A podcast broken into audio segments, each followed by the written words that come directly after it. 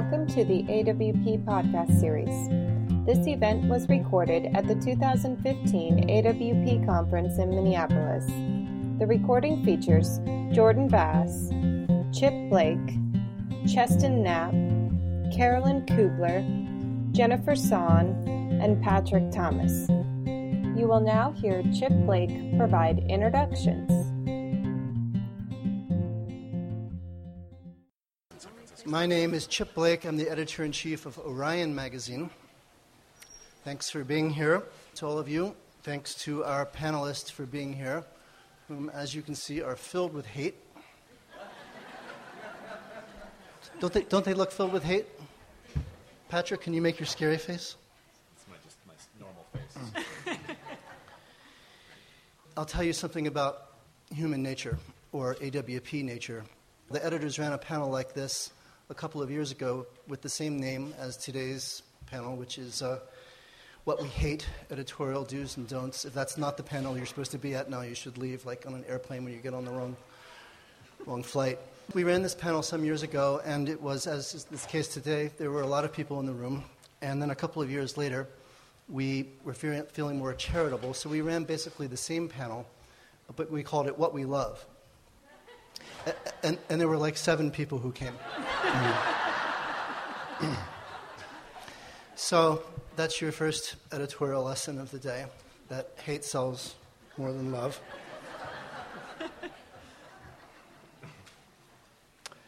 George H.H. H. Martin described editors as the writer's natural enemy. And it's important not to overdo the stereotype of editors and writers, but it can also be important not to underdo it, which is that writers line up their precious words in a precise order and editors destroy them. but today we're here in a moment of, uh, however briefly, of uh, peace and understanding to talk about the things that editors and writers all have in common, um, which is that we are all working together to create great writing. We're all working together to engage readers, and we are all trying to find ways to, to make a living doing so. I am going to introduce our panelists very briefly in the order that they will be speaking today, and then I'm going to turn it over to them.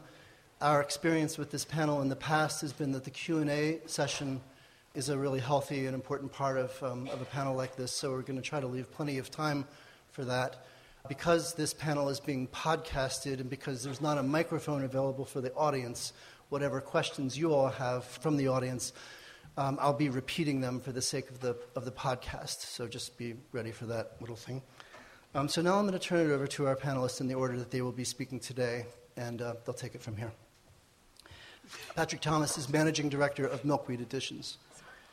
Jennifer Son is editor of Orion. Cheston Knapp is managing editor of Tin House. Jordan Bass is executive editor of McSweeney's. And Carolyn Kuebler is editor of New England Review. So, Patrick, with this, I'm going to turn it over to you. Thanks, Chip, and thank you all for coming today. I think that you're probably going to figure out that we're filled with a little bit more love than hate, but uh, hopefully you don't all leave as a result of that reality. Chip asked us to prepare a few comments, um, but uh, I agree with him that probably the more interesting conversation will come out of the questions that we have. But when I sat down to ponder what I hate, this is, this is what I came up with. If there's one thing I hate coming from the perspective of someone who has worked in publishing for about 15 years now, it is that we will never have resources sufficient enough to thoughtfully respond to all of the submissions that we receive. In the average year, Milkweed receives two to 3,000 manuscripts. Many of these are clearly not right for us and are pretty easy to say no to. But when we get down to the, the best 25 to 50 titles we receive, there are just simply not enough of us on staff to give them all the time and consideration that they are very justly due. So, if there's one thing that I hate more than anything, it's the reality that we all work in an art form that will most likely always be underfunded and restricted by financial and temporal reality.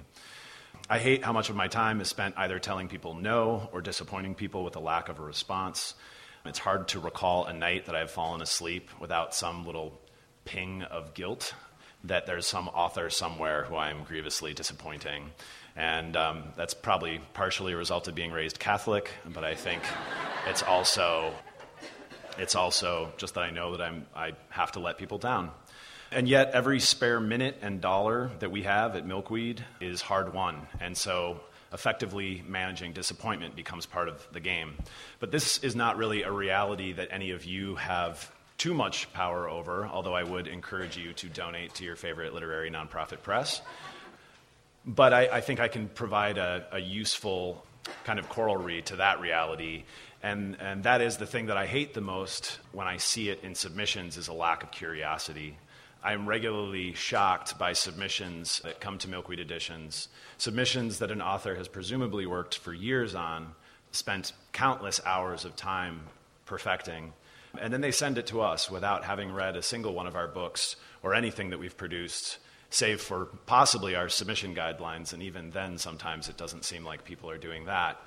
And this is where the majority of our rejections come from. It's people obviously not researching the press that they're submitting to.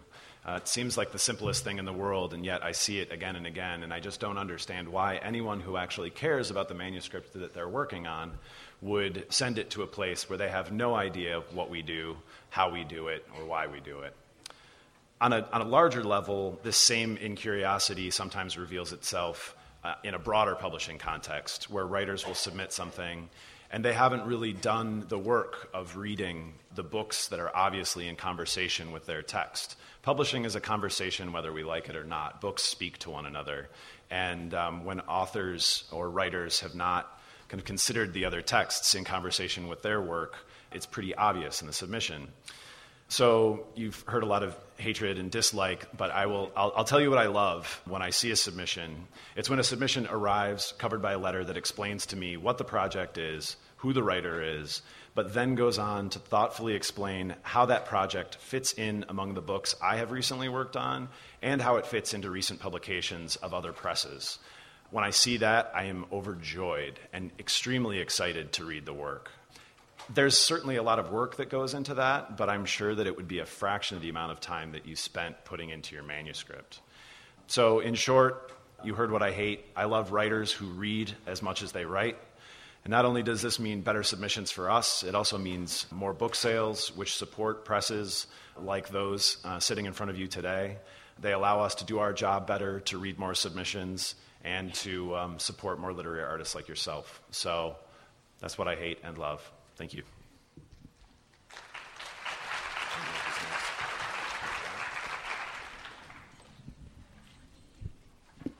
Hi, everybody. I'm Jennifer Son. I edit Orion. It's a magazine, Advertising Minute. Here it is. It's a bi monthly magazine. Tagline is Nature, Culture, Place, and we mean that very broadly.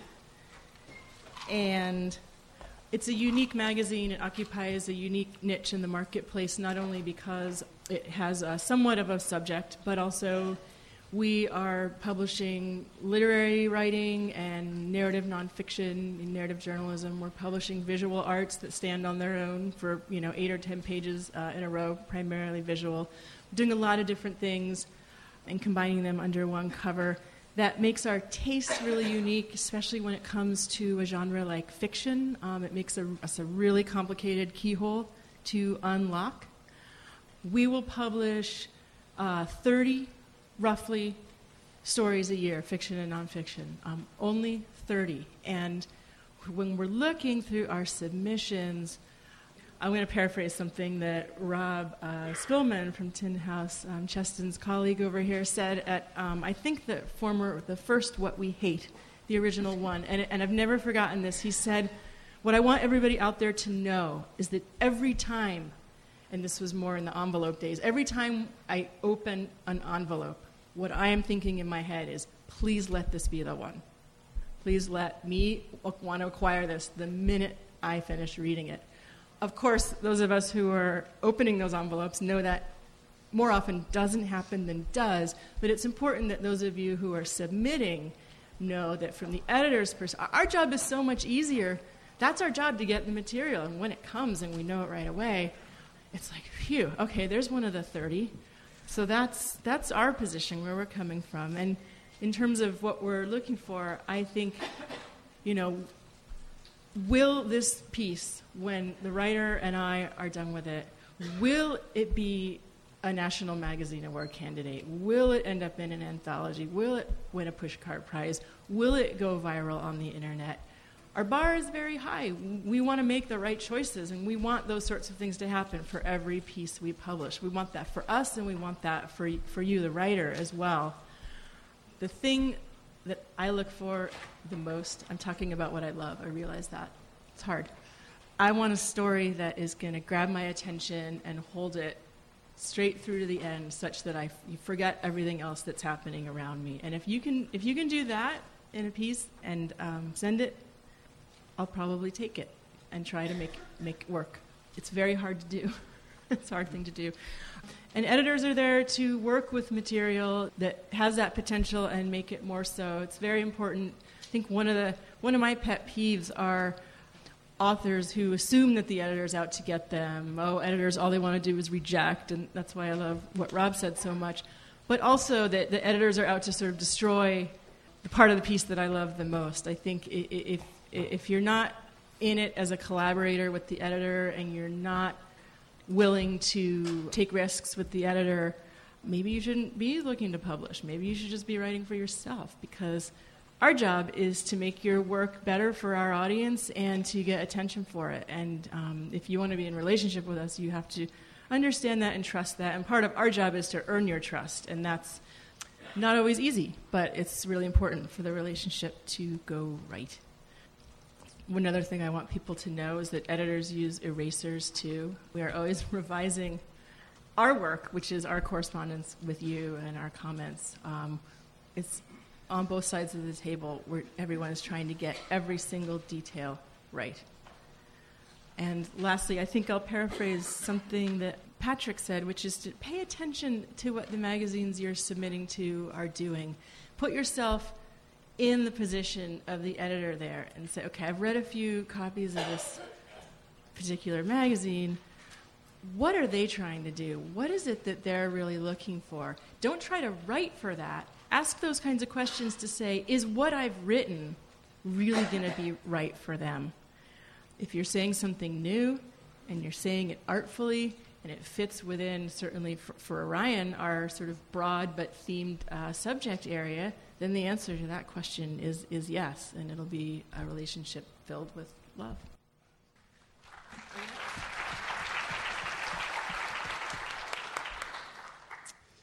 Hey, y'all. My name is Cheston Knapp, and as Chip said, I'm the managing editor of Tin House. In that, I often think of myself as Tin House's Quasimodo. So when I was asked to be on this panel, I experienced a diabolical little tickle down in my cockles here at long last my chance. Because in this and many things, I cast my lot with William Gass. I hate a lot hard. I hate debates about MFAs. I hate the phrases, not the things, the phrases, New York publishing and online community. I hate when writers list they've been published in, ma- in a magazine when they've only been published on that magazine's website. And I likewise hate the idea that we editors are given a platform to sound off about what we hate. Harmlessly tongue in cheek as I know it's meant to be, this panel stokes very real writerly existential fears. And the fact of the matter is, like both panelists mentioned before me, it's a lot easier to talk about what we hate than what we love.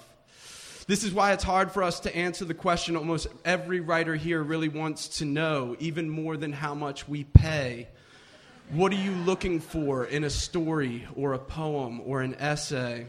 And even though it's true, you can't answer this with simply something good. I'm looking for something really good. It makes you sound dickly unspecific.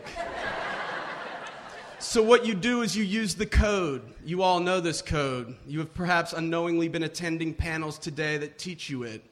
No one person developed, it sort of just magically appeared at some point like deep time or reality television. And we too at Tin House use this code in our editorial meetings. One of the first things we'll ask of a piece of writing is what's it doing? And then does it work? We will discuss its craft and its technique. If, it, if what a story is doing is in our eyes unsuccessful, we'll say, no, no, it doesn't work. If it's a little clunky in places, we'll say, well, it's not fully realized, it needs some work. And if it's good, we'll exclaim, it works, or it really speaks to us. Then, if it's really, really good, sometimes we'll call a story or poem organic. It's organic, we'll say. now, a code is only any good if everyone who needs to know it does, in fact, know it. I guess it's important to note that a co- code is always a covering up. Its existence as a code is predicated on a weird kind of obscuring, like a sleight of hand magic trick. I came to a point after many years of attending such conferences as this one that I no longer quite understood what I meant when I called a piece of work organic. This was a problem. It sent me off hunting for answers. The best essay I found that deals with this is Paul Valery's Man in the Seashell. In it, basically, he picks up a shell and asks, By what process did this pretty thing come to be? Valery seems deeply saddened by the fact that he, the poet, poetic man, is only kind of like the mollusk, which creates its beautiful dwelling, the shell, from within itself, without a thought or care. He writes, We can never, in our object, arrive at the happy union of substance and shape that is achieved by the inarticulate creature which makes nothing, but whose work, little by little, is differentiated from its flesh, progressively moving away from the living state as though passing from one state of balance to another. While the mollusk dwells effortlessly with that which it of itself creates, we have language, a substance or material that feels like it comes from outside us, an unnatural material with which we seek to shape a satisfying dwelling. Language forces us to use it and then define ourselves accordingly. We literally have no other way to talk about ourselves without it. And a lot of writers have wrestled with this idea that language actually ends up speaking us and not, as we assume, vice versa. This has been a hang up for poets through the ages. How, with nothing but words, are we supposed to make something as whole and complete and solidly delicate as what, re- what nature renders without a will or choice? An example that comes immediately to mind is Marie Howe's fantastic poem, The Meadow, which begins As we walk into words that have waited for us to enter them, so the meadow, muddy with dreams, is gathering itself together and trying with difficulty to remember how to make wildflowers. I really like this because, first of all, she stresses this idea that we enter language. Language receives us. We are no more than guests who will, when the party's over, take our coats and galoshes and get going into the rainy dark. And secondly, I like the way she implicates nature, neatly suggesting that it too, like poets, can actually forget how to work with the material it's got to work with. Valery would eat that up. The poem goes on later to say, There will come a day when the meadow will think suddenly, water, root, blossom through no fault of its own.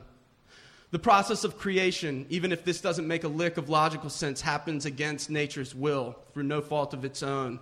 While we bumble about with words, hoping to stumble across some combination thereof that feels real and light enough that we can fool ourselves into believing it's alive, naturally and complexly interconnected enough for us to dare to call it organic. So, this unification of form and content is one thing that really fires my editorial and artistic pistons.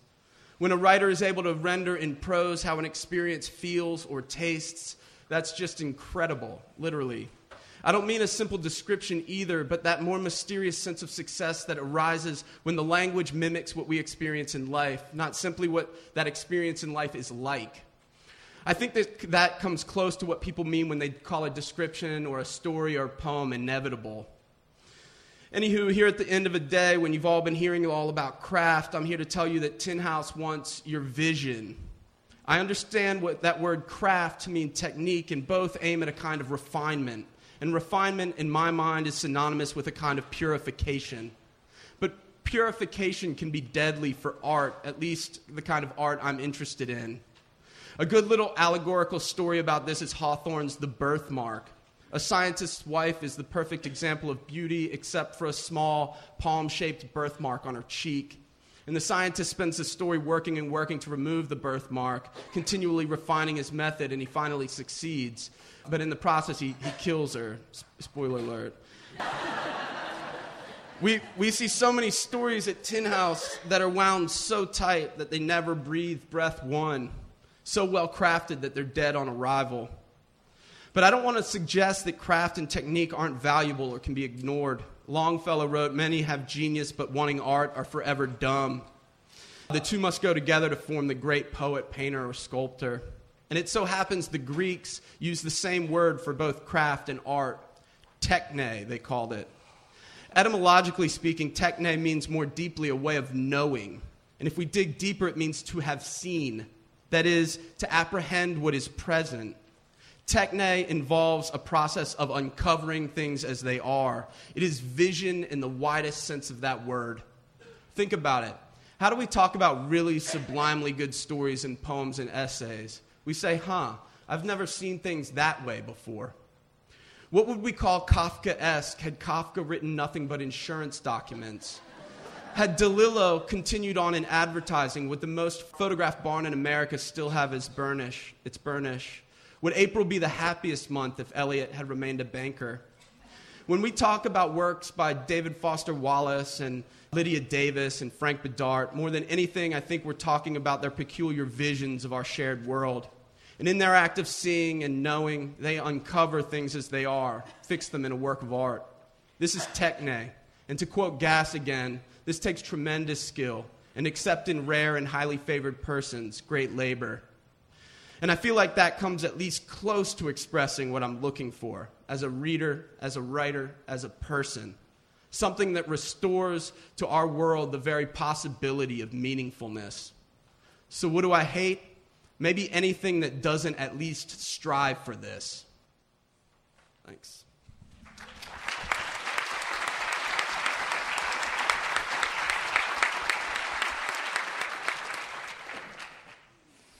All right.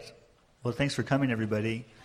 So I, I think Cheston covered most of my basic thoughts on this topic. So maybe I'll try to respond to a couple of things that came up earlier in the conversation. I'll try to talk first about something that Patrick brought up, which is the frustration of submissions from writers who appear to be not terribly familiar with the work that our magazines do, which is something that comes up a lot in discussions like this. But you know, at this point, it, it's a little hard for me to feel true hatred for that. It's sort of a fact of nature, I think, in this business. It's something that probably since the first writing conference thousands of years ago, somewhere in the Fertile Crescent, the Babylonian editors were pleading with their writers to not do this, to read the damn magazine before sending the story out. And the writers probably wrote that down on a tablet, scraped it out, and then, of course, they didn't do that. Why would they do that? They have no interest in reading all of those magazines.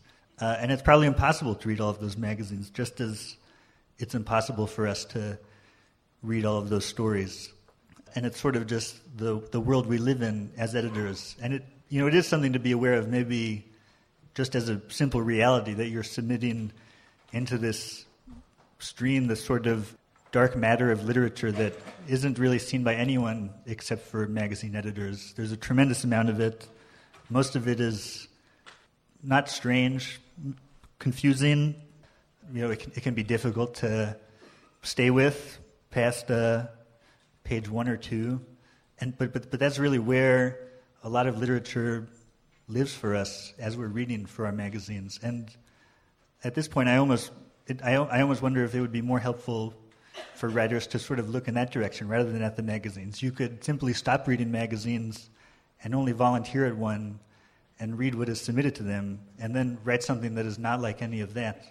And it would just cut right through it. It would be incredible and that's really your competition. It's not what's in there already. I mean, I think that stuff is the work you you, you really want to belong with that, but the stuff you're trying to cut through is really what comes before it and what's outside the, the, the strange body of mass literature that is just constantly being generated and thrown at our doors.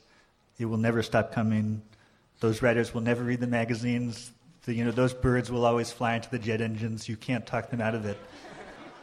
It's just going to keep happening. So that's a, that's a hatred I try to let go of. I, I am glad, though, that Patrick pointed out, I think the true editorial hatred is self loathing. That's where we really like to put it. We, we, we really do turn it inward because you feel terribly insufficient in this job. There's just there's too much to do, there's too little time to do it. You find yourself hitting limits all the time. Just limits in terms of the attention you can give to a piece, the space in the magazine, uh, the, the, amount of work you can do with someone before you have to turn around and do the next thing. It's, uh, it can be an incredibly, endlessly frustrating experience. And we, we do, we love to flagellate ourselves over that. I think that happens constantly. And, and, and that, that probably is a good thing to bear in mind as well, I think, as a writer, to know that the people you're submitting to who can be seen as these sort of, I don't know, impassive Mandarin overlords dropping the guillotine on you mercilessly at all times. Generally, we're full of panic and confusion ourselves and are, are simply trying to put together the best magazines we can, and then we look back at them kind of in terror and, and wonder how we managed it at all. Those are my thoughts on hatred in the literary world today.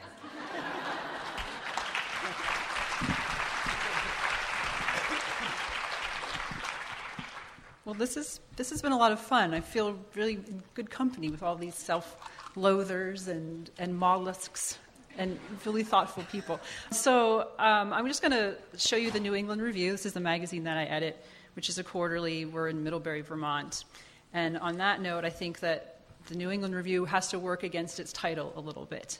We aren't out to publish Nathaniel Hawthorne's offspring or um, Emily Dickinson's as much as we love them, or essays about the beauty of autumn leaves, or exclusively literature by people who live in and write about Massachusetts, Vermont, and Maine.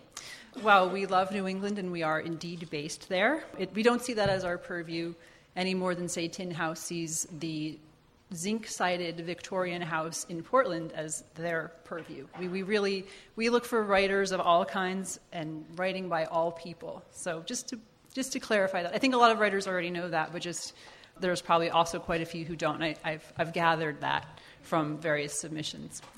So I I think that the others have really covered the ground here. But you know, it's such a tempting theme. What we hate. I thought whoa, who, me? You know, I'm so optimistic. I don't hate anything. I love. I just love. Um, but then I thought, you know, actually, it's not that hard. I, I, was just suppressing some memories. But I, wanted, I actually want to start off with this quotation from Vladimir Nabokov in his interview in the Paris Review. It's fairly famous, but it's fun nonetheless. Um, the interviewer says, and the function of the editor. Has one ever had literary advice to offer? Nabokov says, By editor, I assume you mean proofreader. Among these, I have known limpid creatures of limitless tact and tenderness who would discuss with me a semicolon as if it were a point of honor, which indeed a point of art often is. But I have also come across a few pompous, avuncular brutes who would attempt to make suggestions which I countered with a thunderous stet. So I hate that. because one of the joys of being an editor at a magazine such as ours is working with authors, is looking at titles and saying, is that really the best title? Is that, is that last sentence right? And sometimes I'll lop off the last sentence just to see if they notice. Um, and, and if they come back and say, yes, yes, that, uh, you can't do that, or there's a, there's a back and forth, I love the back and forth. I want to make sure they really meant to do what they did. Because sometimes I think that having an outside reader, somebody who hasn't lived with the piece the way a writer has lived with it, can actually be helpful and can help make clarity where a writer has really i mean i know this you, you just read it so many times that you have no idea if it even makes sense anymore so, anyway, every once in a while we do encounter uh, defensive writers, um, even pompous and avuncular about editorial changes. And we, you know, like I said, we want them to defend their, their choices, but we defensiveness kind of implies that they think that we are aggressive and out to get them and at least idiots, you know. So when really I think we are some of the biggest fans, obviously, of the people that we uh, are publishing. That kind of attitude is pretty unusual, and it usually happens with the very young and the very old. but I, still, I hate that. and another, another point, um, more frequently, once a year or so, we will call or email an author to accept a piece, and they'll say, Oh, I'm sorry, that was just taken by the New Yorker or somebody else, you know, anybody. And, uh, you know, that's good for them. We're glad that they, when they find homes for their works, we just don't want to find out after the fact. So, you know, by the time we pick up the phone to call somebody, we have read this piece so many times in so many different shades of light and so many different moods, and we still love it. And while we're reading this piece over and over, we haven't been reading all the other pieces that are in the pile. And so when you call somebody and say, We want this piece, and they're like, Oh, I'm sorry. That was just taken by another magazine. You feel really burned. Um, and this has happened to me a number of times. Um, most recently, it was with this 50 page essay that I just couldn't believe how amazing it was. It was about, you know, James Joyce and sex or something. You know, like, how did somebody manage to write this incredible essay about that? My readers loved it. It was, you know, total slush pile material. We don't know who this is. This person has never published anything in a literary magazine before. And so by the time it gets to the point where we've all read it all these times and we really want it, and then to be like, no, sorry, somebody else is publishing that already. You feel like, oh, you know, I could have spent that time on this pile over here um, instead of rereading and rereading a piece that really wasn't available. So, on the theme of what I hate, I can think of one more thing in general, and that is uh, occasionally we'll spend a lot of time wrestling with a piece, and we'll think, well, should we take this, should we not? And we talk about it, we go back and forth, and ultimately maybe we decide against it. And so sometimes I'll say to the writer, you know, sorry we decided against this one, we gave it a lot of thought. If you want to hear more about our discussion, let me know. Because you don't want to assume that they want to hear, because sometimes they really don't.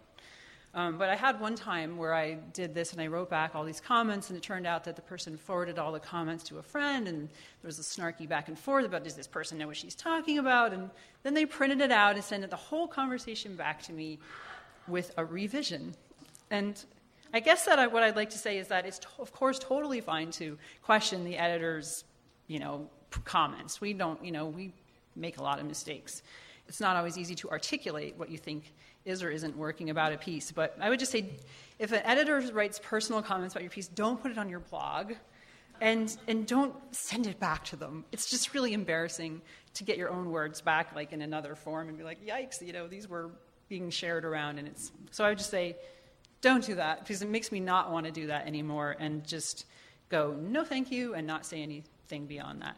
So I should also say that we realize that there are a lot of things that writers hate about submitting to journals and publishers. Probably a lot of it to do with the amount of time it takes us and with the personal or impersonal rejections. And we are always trying to fix those problems, make it as humane as possible. And we're always fine tuning our process of reading submissions, trying to get should we get more readers? Should we have fewer readers that we know better? How can we make this go faster? And we have all these volunteers who are readers, and um, they're doing it just because they love it and they're learning about writing by doing that. So, in fact, we've had, we have one reader who's been doing it now for 10 years.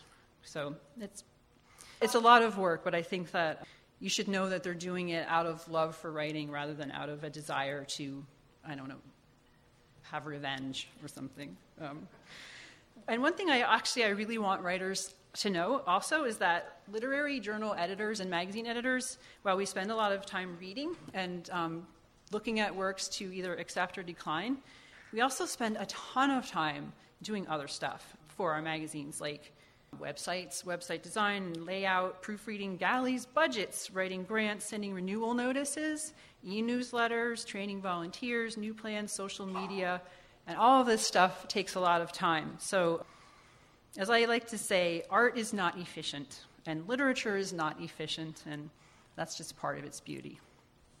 So be patient. And just, just quickly, because I know we really want to hear your questions, but I just want to say a few things that we love, um, just to be a little happier about the whole thing. We really do love to discover new writers, people that have never published before, and sometimes we have great success with that. We did have one person we published her very first story, and then it ended up in Best American Short Stories, and we still think of that as like, that's a total win for everybody. We also love to see new work by people we've published before, and our staff is really small, so if we have signed a note, feel free to address us by name. We'll be glad to hear from you. You don't need to go back to Dear Editor again. And then a big one for me is that I love assembling the magazine. I love taking all of the poems and the stories, the translations that we've gathered for the issue, and putting it all together in one big book. I like to see what themes come out of it and how they play off each other, how they talk to each other, and create kind of a whole new story of their own. So become the magazine itself becomes like another poem. And finally, I'll just say that we love experiments. We love polished, crafted writing. We also love wild and unruly writing. And I think as long as they, in the end, form that organic mollusk thing that we can never describe, I think we're all set. So there are some things we hate, um, but they tend to get buried under the piles and piles and piles of things that we love, and that's why we're here, and that's why we do this. Thank you.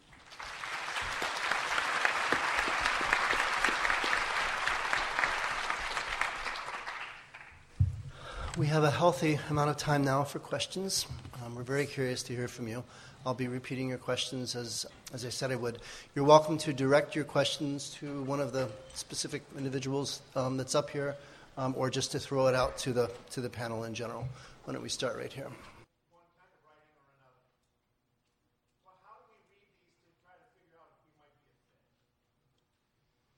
So the question is how the writer better identifies publications, periodicals um, that fit with his or her writing. I'm the oddball here in that I work for a book publisher, and I do believe that Jordan is partially right about his critique of my uh, my comments about people reading. But I find that covering letters that artfully describe how a work fits into the list at Milkweed Editions are some of the most exciting things that I see before opening up a, a full manuscript, and they make me much more well inclined to the manuscript when I do get into it. And I have to believe that if you try to craft such a cover letter and it doesn't feel true or right to you um, when you're trying to situate your work at that publication, that you're probably sending it to the wrong place. I also think that there's such a strong desire to be published now, right away, and to go out to multiple different locations all in a given six month period or one year period. And I just feel like if we're working on something worthwhile and long lasting, waiting for just the right spot can be valuable. And that said, I am not a writer, so I, I, I know that urge in a different way. But some of the magazine editors might have a different answer to that. I'll, I'll add to that. I would say look for the genres that a certain magazine is publishing, look for the patterns among those genres. Oh, they tend to like a strong narrative presence. Oh, they tend to not want a strong narrative presence. Oh, they tend to publish really deep think pieces, or oh, they tend not to publish really deep think pieces. And I think there's one piece that's in you know almost every magazine that's a giant signpost for what that magazine is looking for, which is the editor's letter. And typically in there, you're either getting a sensibility that's being broadcast or the editor is actually highlighting some of the content and saying, you know, this is content we're especially proud of because of this or that. And they may not say it in those words, but that's, the, that's what's written between the lines of those editor's letters. So we sit down and write those letters thinking, what, what do we really want the, you know, the readers to understand about this issue? Also, maybe you could look for if it's a magazine that puts some content online but not all of it. What what is the content that they're choosing to put up there? Um, that's content that's usually been pre-selected um, because it best exemplifies uh, what the magazine is trying to do. Um, also, because the magazine sees that it can have success sort of in a larger non-subscriber audience. So those are a few clues you could follow. About right here.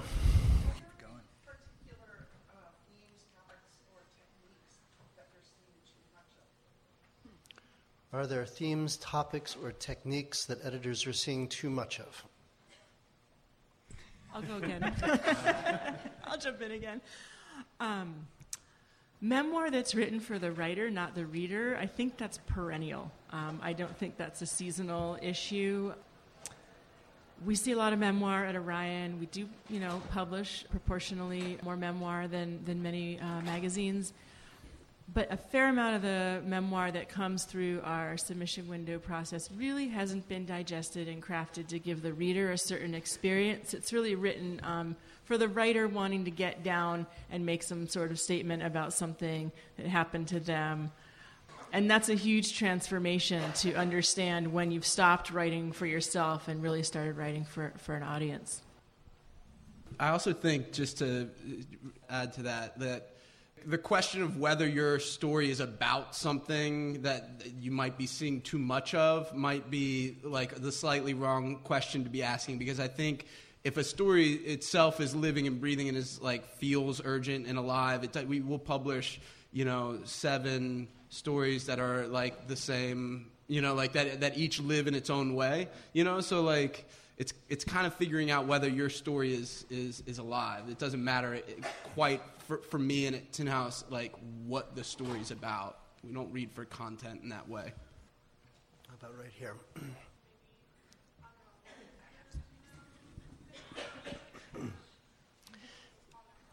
the question concerns policy around simultaneous submissions.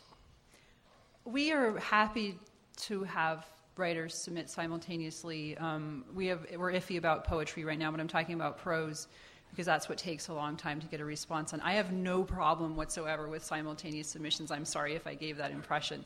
The problem that I have is when they don't tell you that it was taken elsewhere. So if you submit to five magazines and one of them takes it, hurry up and tell the other four. Just keep a good list, keep their emails at hand or whatever, and tell them right away. Because you never know they might be they might be cheering about it. Right now we can't wait to call her up and then you, you want to get them before they get to that point. So simultaneous submissions are absolutely necessary for prose writers. You can't wait six months and then send it and wait six months or whatever but just the taking it back is really really important. So that's that's all i have to say about that. Anyone else? I would add that um, if you submit to five magazines at once, um, but there is is one that really you, you want to be in more than the others, and you hear from a different one, you can say, "I have this with another magazine, and I need 24 hours to get back to you." And you can go to the other magazine that you'd rather be in and say, "Listen, I sent you this. I sent it somewhere else. They're interested, but I'd rather be with you. Would you be able to look at it quickly and let me know?" I believe our policy is that we accept simultaneous submissions, but the answer is largely the same. Just communicate early and often if the status of your manuscript changes. My guilt complex bleeds over into my inability to respond in a timely way, so I often encourage people to go elsewhere because if I'm not fast enough to consider it, there's no reason that other people shouldn't be able to. But I do, in general, love to take the opportunity to urge writers to have patience and to wait for the right opportunity because what's worse than not being published is being published in the wrong place. If your work gets picked up by an editor who doesn't know how to care for you or help you or is going to take advantage of the rights of your work, there are plenty of people out there who are willing to do that. And so, you know, six months, all things considered, we live fairly short lives, but um, six months isn't that long, especially if we're talking about a work of art. So I urge patience. There's a question right here.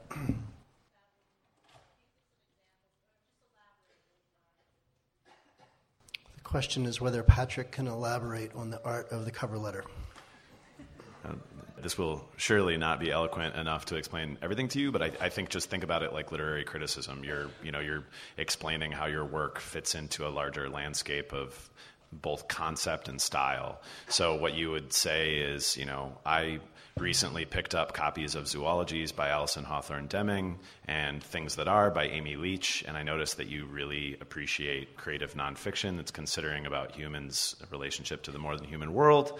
I've also recently been reading Leslie Jamison in Eula Biss, and I feel like my book is in that conversation, but let me explain to you the five ways in which it's different, or the five ways in which I feel like I'm touching on different, a different concept or in a different way.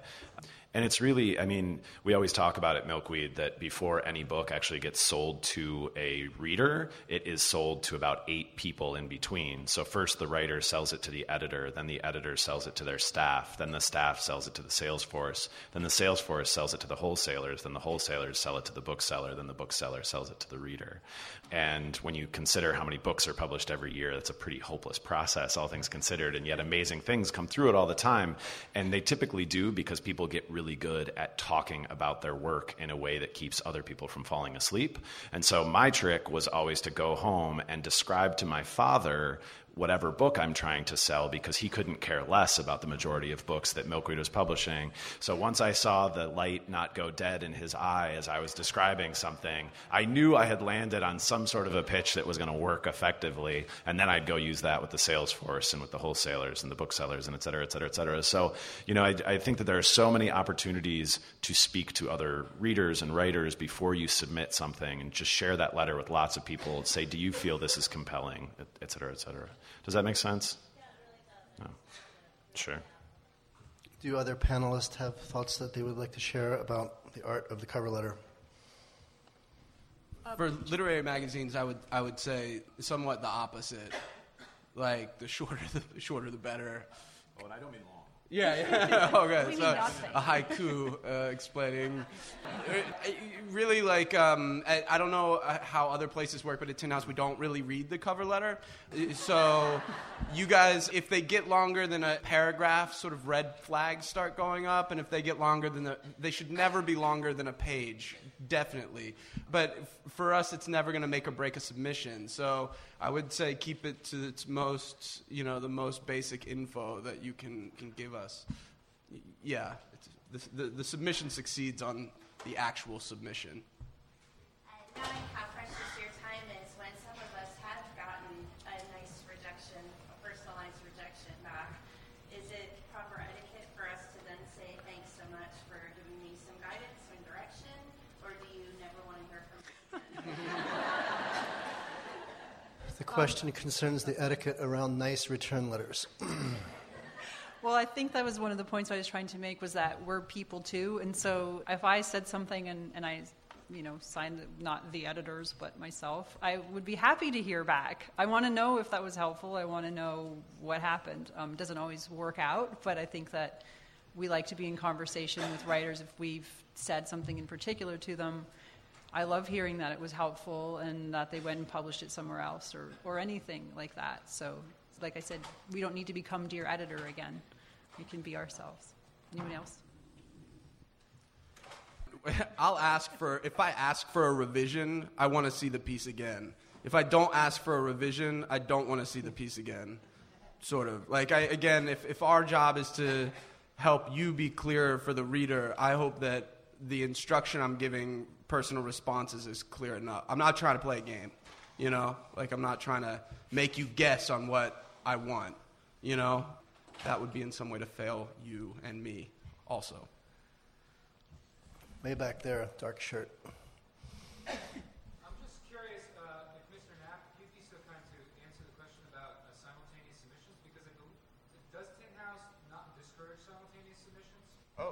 Yeah, no, we, we accept simultaneous submissions. I would say that the same thing holds that other people have, have said. That it just be clear in your correspondence if, if something else has been accepted. We often find with poetry that people, you know, we accept five poems at a time. One of the five is, is accepted, and so they'll write and say, you know, one of these has been accepted. Please consider the other four. But we understand, yeah, please submit oh, to everyone.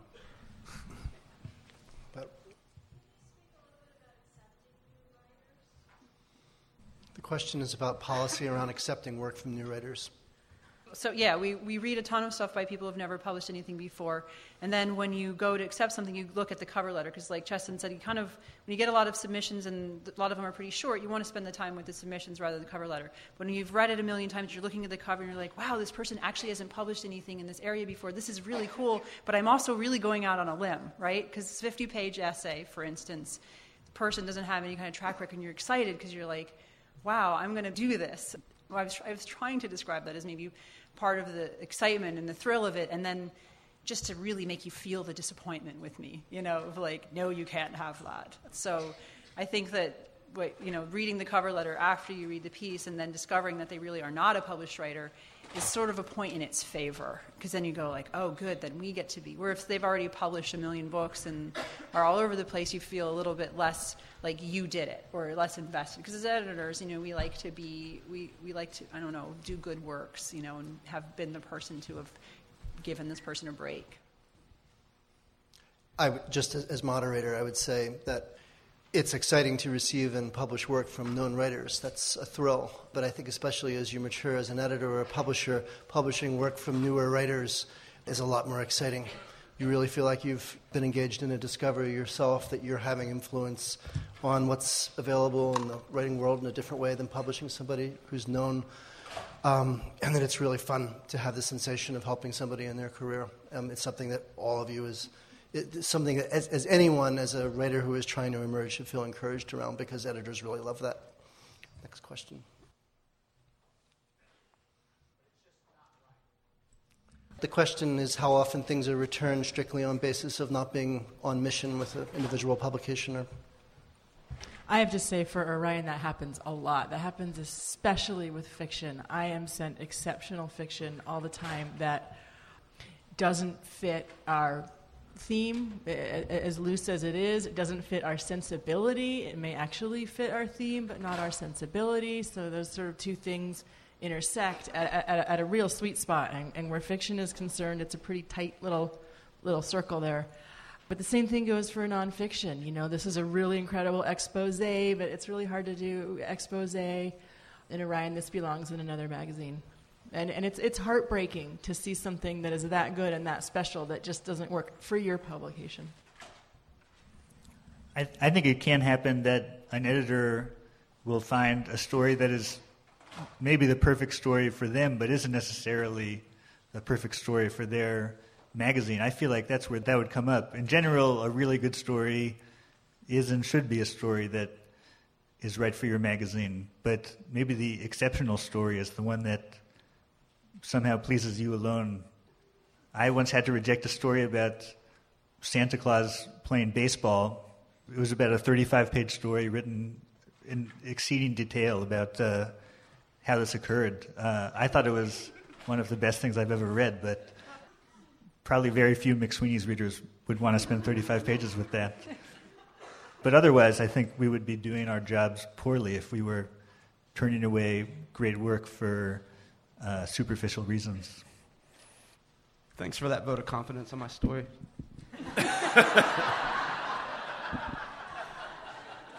It's it's slightly different at a publishing house. I, we have a few less opportunities to select titles uh, from the number of books that we receive. You know, we publish about twenty titles a year, and so, you know, I'd say I probably fifty percent of the rejections that I send, I think the work is publishable, but not right for us or not right for us at the time. And those, you know, that's it sucks but it's just it is the way that it is, you know. And it's so unscientific, all things considered. I mean, we try as much as we can to share it with multiple people, look at it from a number of different directions, but sometimes we get it wrong. And um, you know, I certainly have. There are some great books I wish I would have picked up that I rejected, and now have wonderful lives at other presses. Thankfully, the majority of the time that's not been the case, but um, it does happen. So you know, it's just kind of part of the game. I think the question is also like uh, seems to be directed at this tact, like this this social tact that we have around the, the amount of rejection we have to do. Like it is true that you pass on stories that are are just not right for you, but the majority of the times that we say that, it's often just to soften the blow. Like you know, like it's like the it's not me, it's you. You know, like uh, or it's not you, it's me. Sorry, when in fact it's it's not me, it's you. Um, you you seem to be asking like how much is how, what percentage is that actually true? And i'd say it's like you know 5% that like we really find a story that's like not a tin house story 5 to 10 we, numbers are going to scare people but like more often it's just like this story is not right in some way you know? And we just said for us you know? So I, I don't know I, I feel like that's like the truth of the matter, though. All right, well, I, I just want to say that I, I agree with the not right for us comment. But also, one of the really cool things about being at a literary journal that is more, it's not thematic, it's just like we're just publishing what we think is amazing, is that I, like, I've just been the editor for one year, and I found that sometimes I'll come across a piece that I'm like, I think this is so cool. I don't want anyone else on my staff to read it. I am just going to publish it. Um, and I've done that, and it's been so much fun. So, like, if there's ever a story that is just like, this story is so right, it's I, I, wouldn't reject it, even if it feels like maybe a little commercial, which is kind of not what we do, or if it feels a little bit too, I don't know what, too something. But if I think it's so great, I don't care, and I, we will publish it anyway. So, but the thing not right for us is occasionally. I mean, that with nonfiction is more often the case because we do a lot of different kinds of nonfiction, but we're not going to do stuff that has a super like small time window because we're quarterly. If it's going to be outdated soon, it's not going to work. I think nonfiction is a little bit different. It doesn't have that same thing that I'm talking about with fiction and poetry. So, the not right for us is an interesting one. I do think there are some really, really good stories that, for some reason, don't click with us. So, I could say they're actually probably really great. I don't want to publish it, but somebody else probably will. And I have encountered stories that I think somebody else is going to want this. I don't. So, I'm ready for Cheston to start a column on dating advice. you could you could do it for Orion, but it would probably off be off mission. Um, right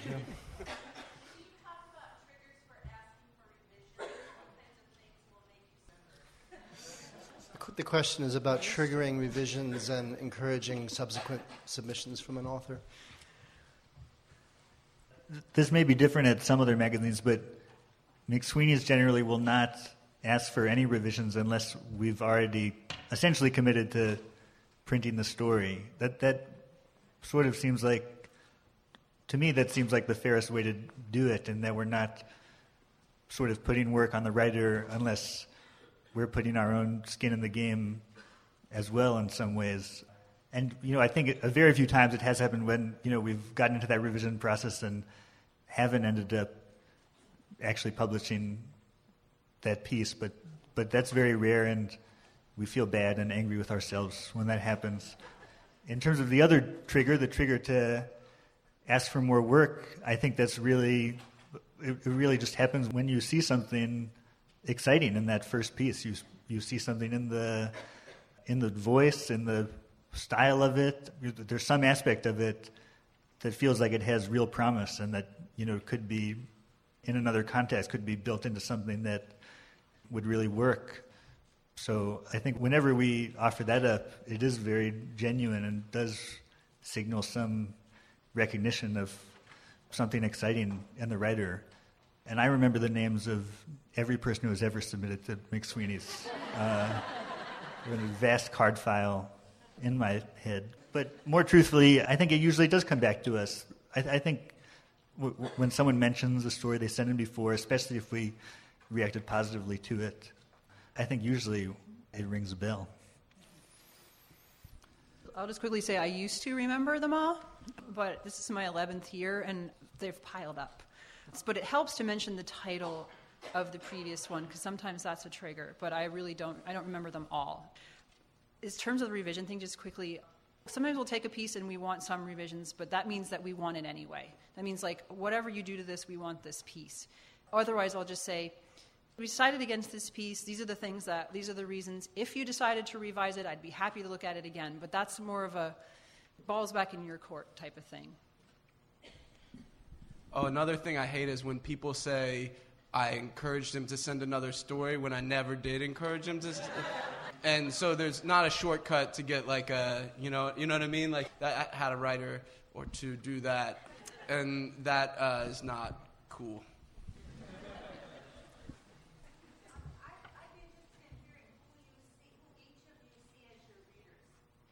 Question invites the panelists to describe who we see as our readers. As a book publisher, I'm just going to bow out because I mean each of our books is it, it appeals to a different audience. We have a core readership, I think, but a very small group of people think publisher by publisher. The majority of people think author by author. And we try to seek out the people who will be excited about that author or transformed by that author. And it's slightly different to hugely different in every case. So, yeah. Well, let me clarify. It was, it was precipitated by McSweeney's when you said you didn't think the McSweeney's readers would want to spend 35 pages, and that made me think here we are trying to figure out what different magazines want. But you must be thinking of who your readers are when you're um, curating things. Hmm. Uh, well, I guess that's on me then to respond to this.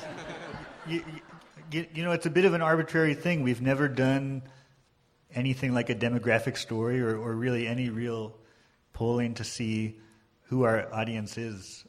At a lot of book fairs, our audience seems to be cool moms buying things for their nephews. That always seems like a significant part of it, which I'm excited to see. I hope the nephews also enjoy the magazine. But I think what I meant by that comment is that you know we're in this weird position where we sort of get to spend this insane number of hours reading short stories or essays or whatever format we're working in, and generally I feel like I'm offering the magazine to people who don't have that luxury or, or curse. I don't know which one it is, but you know I, I think I imagine the magazine reaching people who are invested in literature and care about literature and want to see what's being attempted in contemporary writing, and I'm trying to take their time as valuable and offer them, you know, the the best cross section we can put together on what we feel is vital in the craft right now. And that may not be baseball playing Santa at any given time, unfortunately. Like McSweeney's, we've never done a demographic, but in our minds, I think they're handsomer, fitter, less neurotic versions of ourselves in a way. Like that you are, you do have to trust your gut on a lot of these things, right? Like you do see a lot of work, and it is almost an, an ideal version of you, you know your, yourself in some weird way, the cool mom version of yourself. I think for Orion, that question is a little easier, maybe because we see our readers as people who hunger for connection with the natural world and want sort of new ideas and the benefit of sort of minds at work that are maybe more focused or insightful than their own. And I certainly feel that way as an editor when I find a mind like that. I want to get that mind on the page for the readership. So in some ways, yeah, like smarter, you know versions of ourselves, that we can connect with smarter versions of ourselves, writers and, and readers. There's one more question.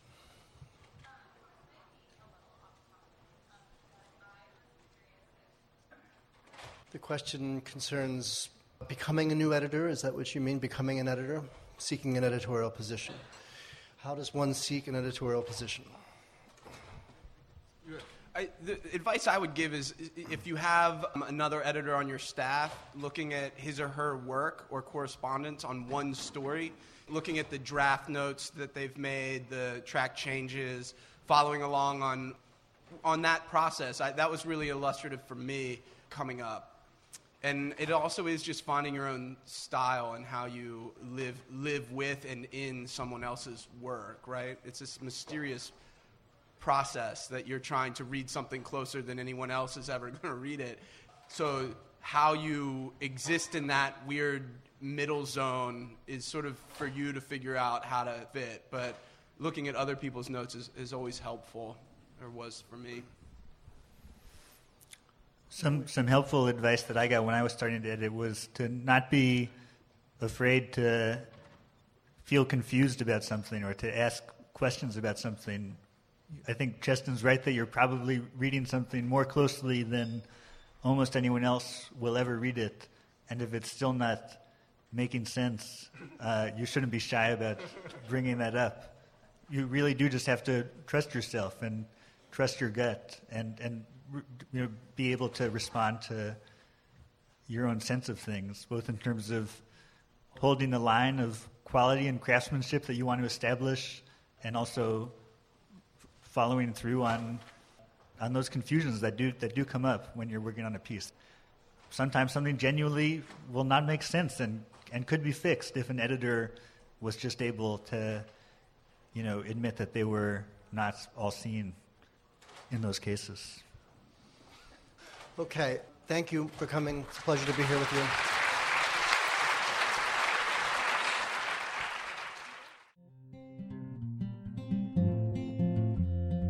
Thank you for tuning in to the AWP podcast series. For other podcasts, please visit our website at www.awpwriter.org.